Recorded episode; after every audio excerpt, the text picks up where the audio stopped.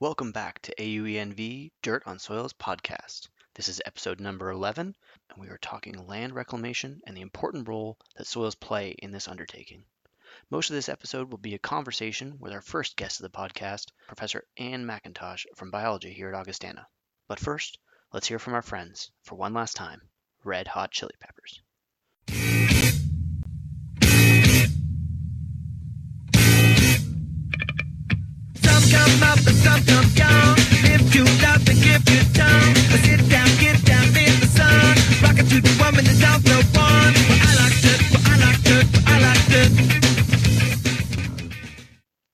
Given today's federal government announcement of $1.5 billion for orphan and inactive well cleanup, this podcast is extremely timely. When we talk about orphan well cleanup, what we mean is reclamation an attempt to return land that has been disturbed generally by industrial activity to a useful state. This applies to mines, oil sands projects, and the aforementioned oil wells that are located in Alberta, but also pipeline and road construction, as well as urban brownfield development. The slides for this topic provide a general overview of land reclamation with a focus on the importance of soils as the basis of these ecosystems. How do we return to a healthy soil? There are actually a number of locations that we may visit that used to be something very different in the past. In Camrose, one example is parts of Jubilee Park Trail System around Stoney Creek, which used to be a landfill for early residents of the city. So reclamation can work, but it needs to, needs to be done properly. If it has been done properly, is the purview of the Alberta Energy Regulator, or AER, who are responsible for certifying lands that have been reclaimed. There is currently an exceptional amount of research being conducted on reclamation, especially around oil sands developments in northern Alberta. That research is really needed as prior to 2008, not a single hectare of the area had been certified as reclaimed. That has changed recently, but there's still exceptional hurdles that need to be passed in order to reclaim areas that include wetlands as well as upland forests. So, a major issue currently is the large number of well pads in the province and our capacity to reclaim them. Dr. Anne McIntosh is a professor of biology here at Augustana, and she is investigating uh, the reclamation of well sites in Alberta as part of a joint project with several provincial partners. The goal of this project was to assess if reclamation had been successful uh, in the medium term timelines, and a key component of capacity is returning to these locations after they've been reclaimed and certified. And we'll get into what those things mean when we talk with her. Um, and her research is focused on vegetation and soil assessment. So I thought she was a great guest. Um, and so let's chat a bit with Anne. Hi, Anne. How are you doing today? Hi, good. All's well in pandemic world here. So thanks for having me on your podcast. Yes. so, Anne, often I want to start with defining some terms here because we heard the terms reclamation and restoration used almost interchangeably. And I just wanted to ask is there a difference between those terms? Yes, yes, and yes again. And I'll say that it's really common for practitioners themselves to confuse these terms, but they are in fact very distinct. So you should not use them interchangeably. So the reason for this is that restoration strictly means you're wanting to restore what was there before whereas reclamation actually lacks this requirement. You want to reclaim something. Um, in my context, what you'll hear me talking about is from the lens of reclaiming well pads that aren't producing anymore and that were plugged and abandoned. And then the next step is reclamation. So the goal here is that you want to get back to an equivalent function, but it doesn't have to be the same thing as what was before. It should just be equitable. So in Alberta, the term used for reclamation is equivalent land capability. So when we reclaim land in Alberta, we reconvert the disturbed land to its former or other productive uses. So you can see an example of this with historical reclamation practices in Alberta's forests. The criteria that were in place until recently, most updated in 2010 and 2013, reclaimed the land, but actually with more so the green is good model. So they used agronomic seed map seed mixes, often non-native, without a requirement for replanting of trees and shrubs. So you can imagine now we have a patchwork of grasslands in our forested lands rather than a patchwork of mixed aged forests. Restoration, uh, on the other hand, would have been focused on returning us to that mixed ages of forests with a requirement to actually plant trees rather than just having a green is good model. Oh, interesting. So reclamation then in general would be less stringent than restoration. Exactly. There's more flexibility in the end of reclamation and how you define it as being successful. So restoration's all about, you know, if there was a hundred year old forest before you um, extracted the harvest and leveled the well pad to construct it, um, then a hundred years from uh, reclamation, your goal would be um, could be something else, maybe even a different kind of forest type. Whereas with restoration, it would be I want to have a hundred years out. I want to have that exact same kind of forest that was there before. Okay. Um, and so can you, given that we're in a soils class, um, can you explain a little bit about what the role of soil would be in that reclamation process?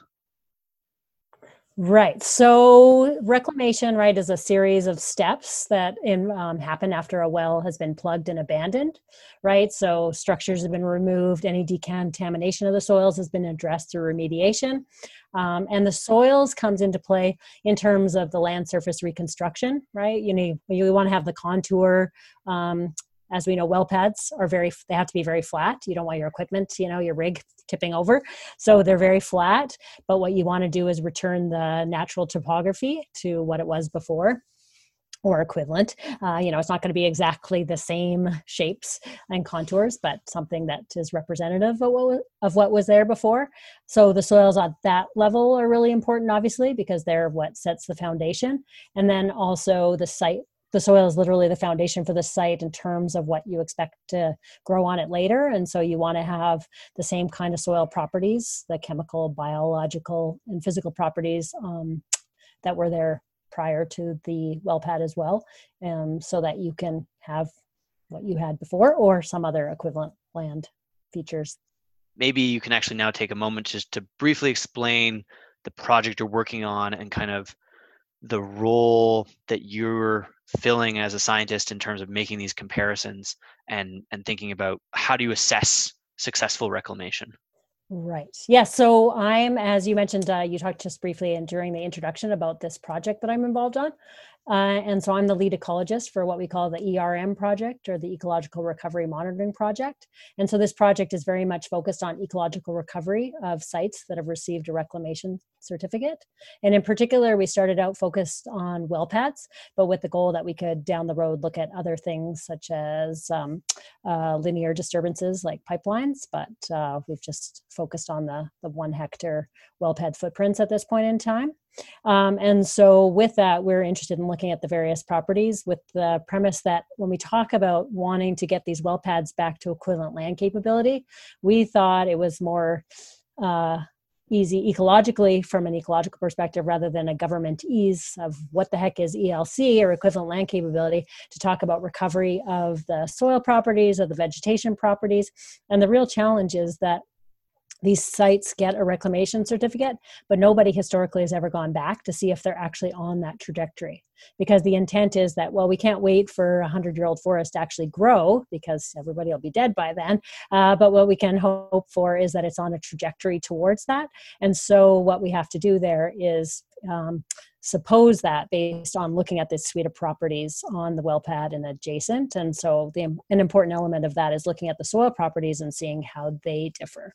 So this is a really important missing piece right now because nobody has ever gone back to really evaluate whether the criteria um, and these certifica- certifications of these well pads are actually working and doing what we hope they they were doing maybe you can talk a little bit about um, what is the process by which these sites are certified as reclaimed? Because you're only studying basically sites that have been certified reclaimed and going back and looking to see you know in a certain time frame after this are they still following the trajectory that would certify them? What is that process by which like the province would um, say okay this this well site is reclaimed or this site is not reclaimed Right. Yes. So when it comes to reclamation, as you said, the my project is life after certification. But from the construction point of view and from the operator's point of view, they come up with a plan right from the get-go on how they're going to get to that end goal of after production after plug uh, each well pad's plugged and abandoned how it's actually going to be reclaimed. So they have to meet a set of regulations that have changed over time. In fact prior to 1963 uh, you'll see when you look at well pads that some are exempt. And so uh, sites that were um, constructed prior to that date, there weren't any kind of regulations in place towards conservation and reclamation criteria. And that's changed over time, thankfully. And I would think safe to say is, has evolved. For instance, with forested lands, you now have to have trees growing on them rather than saying green is good and agronomic seed mixes are okay. But what it um, specifically uh, looks at is that operators have to meet a, a, set of requirements related to three different aspects. So that's landscape, soils, which of course is the, the big player in, uh, in your class, um, and vegetation. So you can download the criteria, and they're like 100 pages long for each of uh, forested lands, grasslands, and cultivated lands to get the nitty gritty. But essentially, at the landscape scale, they're considering things like drainage, surface water flow, whether there's riparian areas and those are controlled for. Is there erosion? Is there soil stability, right? Is there slumping? If there's mass movement of soils or major bare areas, that's going to be some major problem. And so they're not going to meet the requirements to apply for a reclamation certificate. Uh, soils, the, the part that you're probably most interested in for your students is things like looking at compaction, which you can imagine with all the big heavy um, operating equipment that goes on. Those well pads can be a big important player um, and the leveling of them to create um, a level level structure um, suitable for the, the structures that go up on there. So you have to consider things like topsoil depth, the structure, the texture, right? Um, are there any soil rooting restrictions? So, you know, maybe you have a thick clay, clay layer. You want to make sure that you're not um, having heavily um, uh, a lot of salts that have fallen on the site that are going to impact your soil salinity and in turn your cation exchange capacity, electrical conductivity, all those kind of things. And then vegetation parameters um, that have to do with the species composition and the amount of cover and canopy cover on the sites in the case of a forested essentially an operator has to make sure that they're comparing the a bunch of sampling points on the well pad with adjacent reference conditions and seeing how different they are and whether they uh, fall within the guidelines and then they apply for a certificate um, and that is i should note uh, primarily a desk process so there's not a lot of um, audits necessarily that go on. So this is an application that's submitted, and most of the time nowadays there isn't uh, somebody that goes actually out to the site to confirm that everything is accurate and true. So, what are the most important soil characteristics that we should be concerned with um, in terms of soil health following disturbance? So, things that would be impacted by a well site disturbance, and then what we're trying to return. Right. Well, you you know, as you know, soils are complicated, um, and well pad disturbance messes up a lot of those soil properties, right? Um, and so the question can be, what are the best things to measure? Um, and that was actually something that we got together a big group of advisory group members with our ERM project to identify which um, suite of parameters we thought would be worthwhile to measure.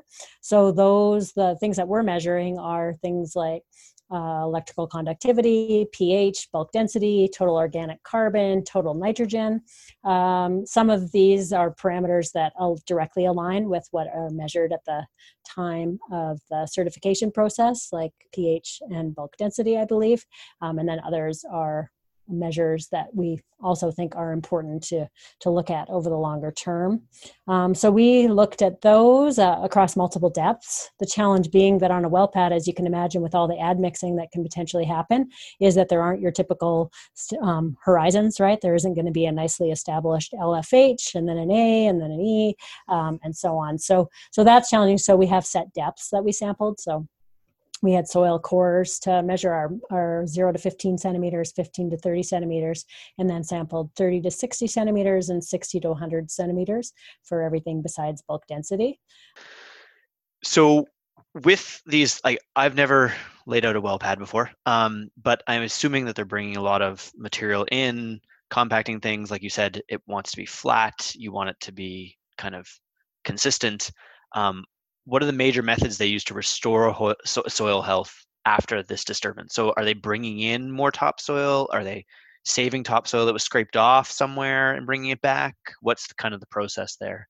Yeah, so so this definitely starts. Um, I know uh, one of my collaborators, Arnold Jens, always starts with emphasis that this isn't about reclamation criteria solely, but about conservation and reclamation criteria. So what you want to do and prioritize is conservation of what's there to begin with, and so that's where the the planning begins is at that conservation phase. So conservation of topsoil is really important, um, and in particular, we want to try to reduce the mixing of the different soil layers. Right, it's the different horizons when they still exist before hands. So the stripping can be like a two stage stripping to make sure if you have a well established organic layer like you'd have in the forested um, sites, that you take that off and you store that separately right? Um, and then you take the next layer and you s- store it separately. So then afterwards um, you put it back in that same order um, and another thing that happens is what we talk about and is a lot more common now than was historically is progressive reclamation. So there's a lot of disturbance at the actual time of installation of the of the well, right, where it's tons of equipment and you really need that full 100 meter by 100 meter hectare footprint.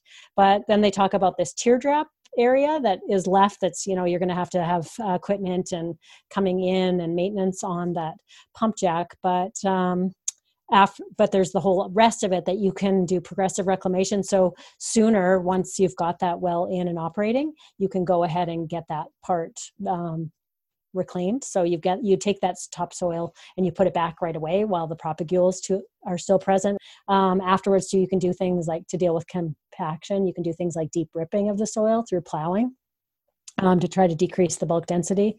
That in turn increases aeration, improves the ability for plants to root rather than being restricted by some, you know, thick clay layer, say. So, uh, so there's those kinds of things that they try to uh, try to do. Okay, interesting. Um, and I guess I should ask the question or lay out this piece of information, but this is an important project because we have um, kind of what more than 600,000 well sites as of 2018 in Alberta. Exactly. Yes, that's that's a lot. and uh, a number of those, I mean, maybe students have read this in the newspaper or heard this in the news that um, a number of those are what we would call orphan wells, um, and some are kind of abandoned. And maybe you could just clarify for us what the difference is in those different statuses. Right. Yeah. So we have, I should clarify. So we have, as I mentioned, prior to, I believe it's 1963, we didn't have any reg- regulations or criteria in place. So those are actually exempt. So when you look at um, the over 100,000 wells that we have that are abandoned and, and certified and exempt, um, that includes ones that are exempt from regulations and those that have received a reclamation certificate. In contrast, a site uh, well pad that is abandoned, even though it sounds like it's like, you know, they've checked out and taken off and run for the hills, abandoned simply means that it's been decommissioned. So it's no longer in use, it's no longer producing, or maybe it was a dry well and never produced, but it's been plugged, right? Uh, there's been cement poured down it, um, it's been topped uh, one to two meters below the ground. Um, it's still been marked so that people know where it is and and uh, can find it down the road. And you can go check out the abandoned well site uh, map on the Alberta Energy Regulators website, which is an arm's length organization of the Alberta government. So um, that's abandoned. And orphan wells are ones that were operated and then the company became insolvent. And chances are those wells, it was cheaper for them to pay the annual license fee on and so they uh, because they are likely contaminated. So they will need remediation what that will cost millions of dollars. And so in turn the company uh, could not afford that uh, remediation costs. And so in turn those are orphan wells. So abandoned there's lots of those out there. But in alberta right now i believe we have just over 3400 orphan wells. So basically those are wells without an owner. And the challenging part for that is for the private landowners that leased out their um, sites to these uh, to these operators um, and to these oil and gas companies, and now they're left with uh, a well in whatever fashion it is. Um, okay, well, let's get into the results that you had from a very recent publication.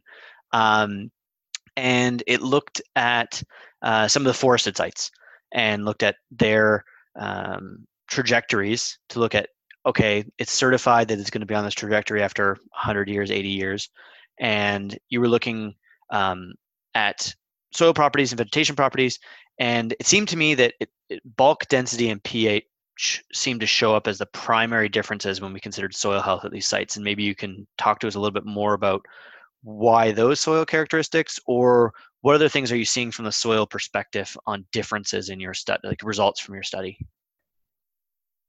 Okay. Um, yeah. So in terms of, to me, the bulk density is the one that's like always the nice and easy, friendly one to explain because the, the lasting effects of bulk density make sense given that a well pad has such a major soil disturbance, right? Leveling of that pad, especially depending on how different undulating that topography was beforehand.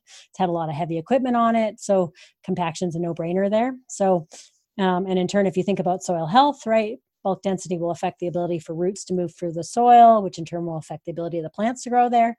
Um, bulk density is directly related to the porosity of the soil, thus the ability for precipitation to move through the soil to these roots. So there's major reasons there that bulk density seems to be important in terms of measuring soil health and in turn what can grow there. Um, and in terms of pH, that one is a little less clear, right? But at the same time, I think fairly clear because there's a lot of potential for admixing of the soil horizons, especially historically.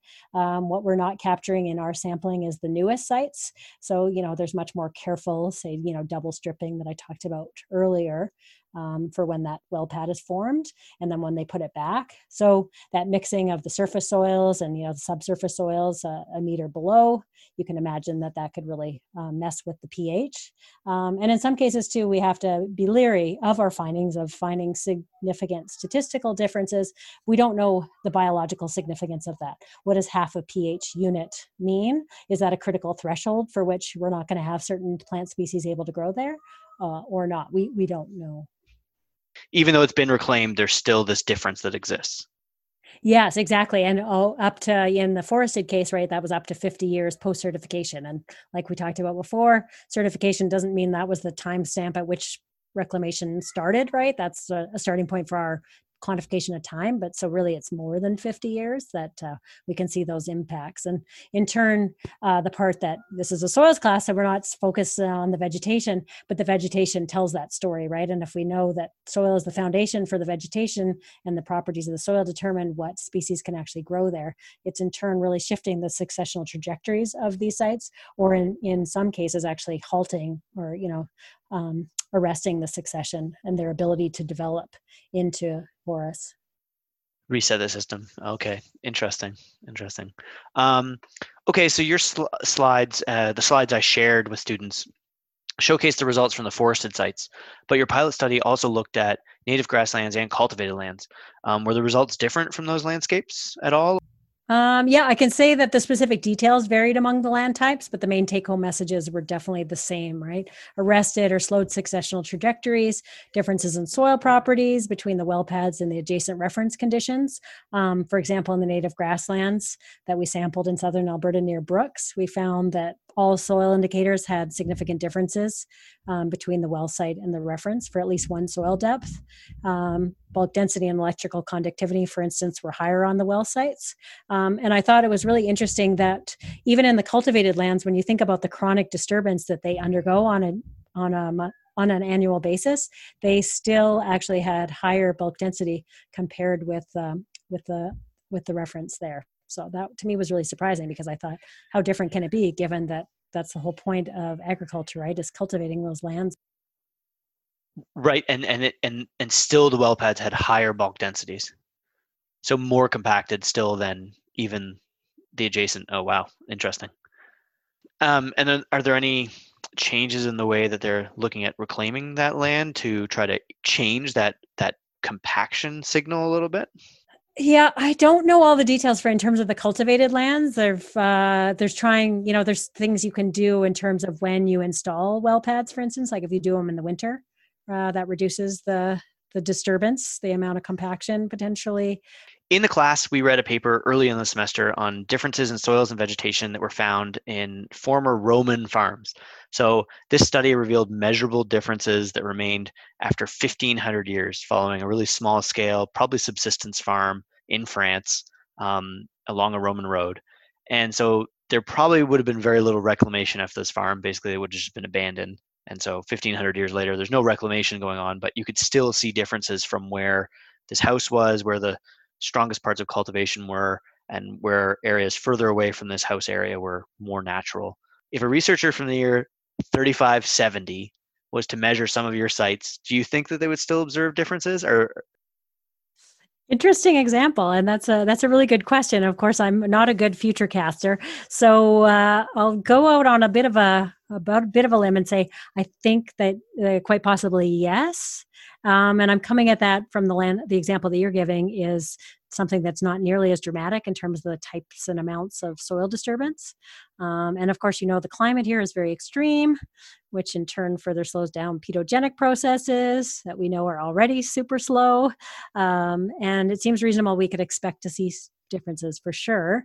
Um, but I'd say it also very much depends on what happens in terms of the future, the types of vegetation that grow on them, the types of future disturbances, how those affect the soil. Uh, Interesting. Well, thank you so much uh, for coming on the podcast. Uh, this was kind of an experiment for the class going to remote, but um, I appreciate it and um, thank you so much. It's been my pleasure. So good luck with the rest of classes and good luck on exams, everybody. Well, that's it. That's all. This is the final episode of the AU ENV 233 Dirt on Soils podcast. Uh, definitely a suboptimal way to provide content for this course, but I hope the podcast uh, helped uh, along with the slides in terms of uh, learning a little bit more information about soils. Uh, I'll be in touch about what our final assessments will look like, uh, and I wish you all the best with your summer, and I hope to see you next year. Take care.